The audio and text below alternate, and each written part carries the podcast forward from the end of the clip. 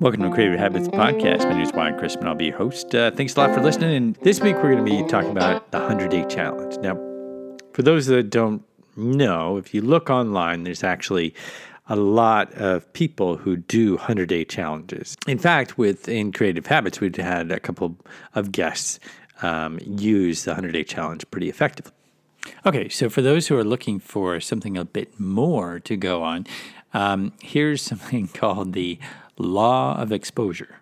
Um, this is from Digital HQ, and again, all, all references throughout this podcast will be in the show notes. Here it is.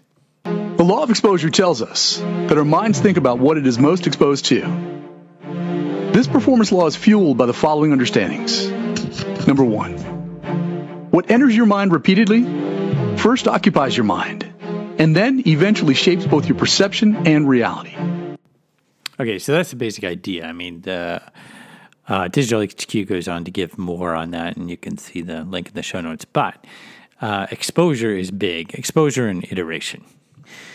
So this is um, a throw out to you to join me in 100 Day Challenge. And what I've done is created a, a new Facebook group for the Creative Habits podcast. And the group is designed to basically help you not only with the 100 day challenge, but with any creative habits or ideas.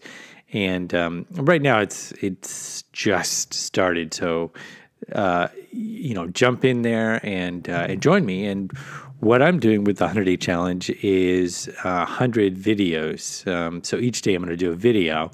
It'll be about a minute long, and the videos are going to be a, around uh, creativity. You know, around the subjects of Creative Habits podcast. And uh, they're going to be about a minute long. I might I might adapt that a bit, but basically a minute long.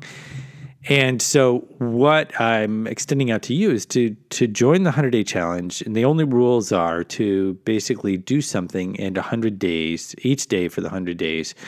Um, for those that might need it, um, you know, there's some ideas you could go off of, such as, you know, um, taking something to be happy about each day, or 100 days without fear. That's a big one.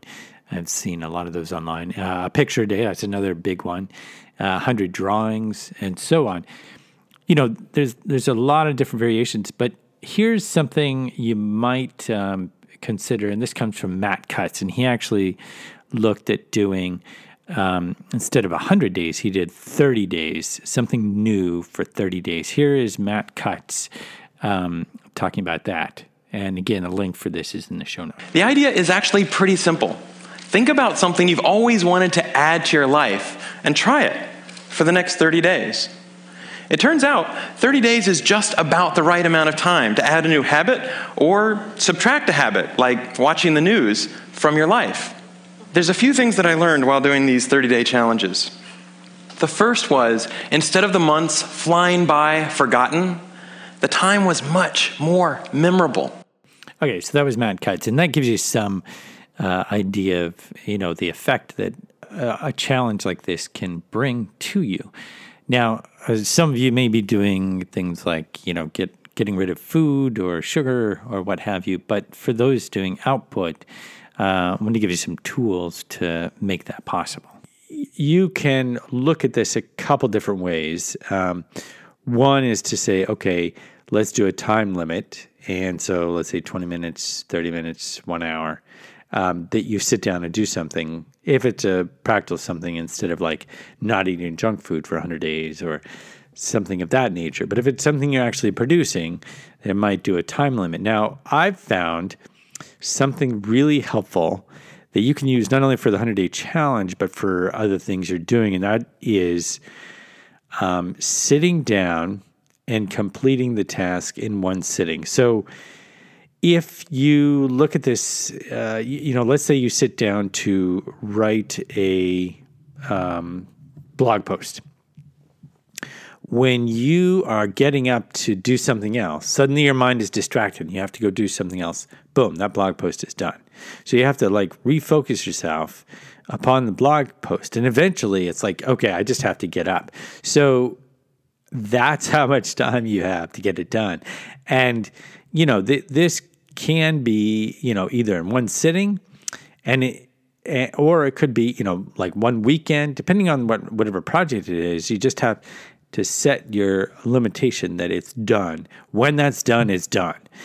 And the trick, the reason this works so effectively is the mind basically will use up whatever time you give it. So if you have a week to do something, you'll actually use that whole week. But if you only have a couple days, magically somehow, you know, you've pulled together what's needed. Now, obviously, in, for, to, in some respects, um, you may not be happy with the total output, but the iteration, such as with 100 days, by iterating, you actually are able to get through and complete things um, faster.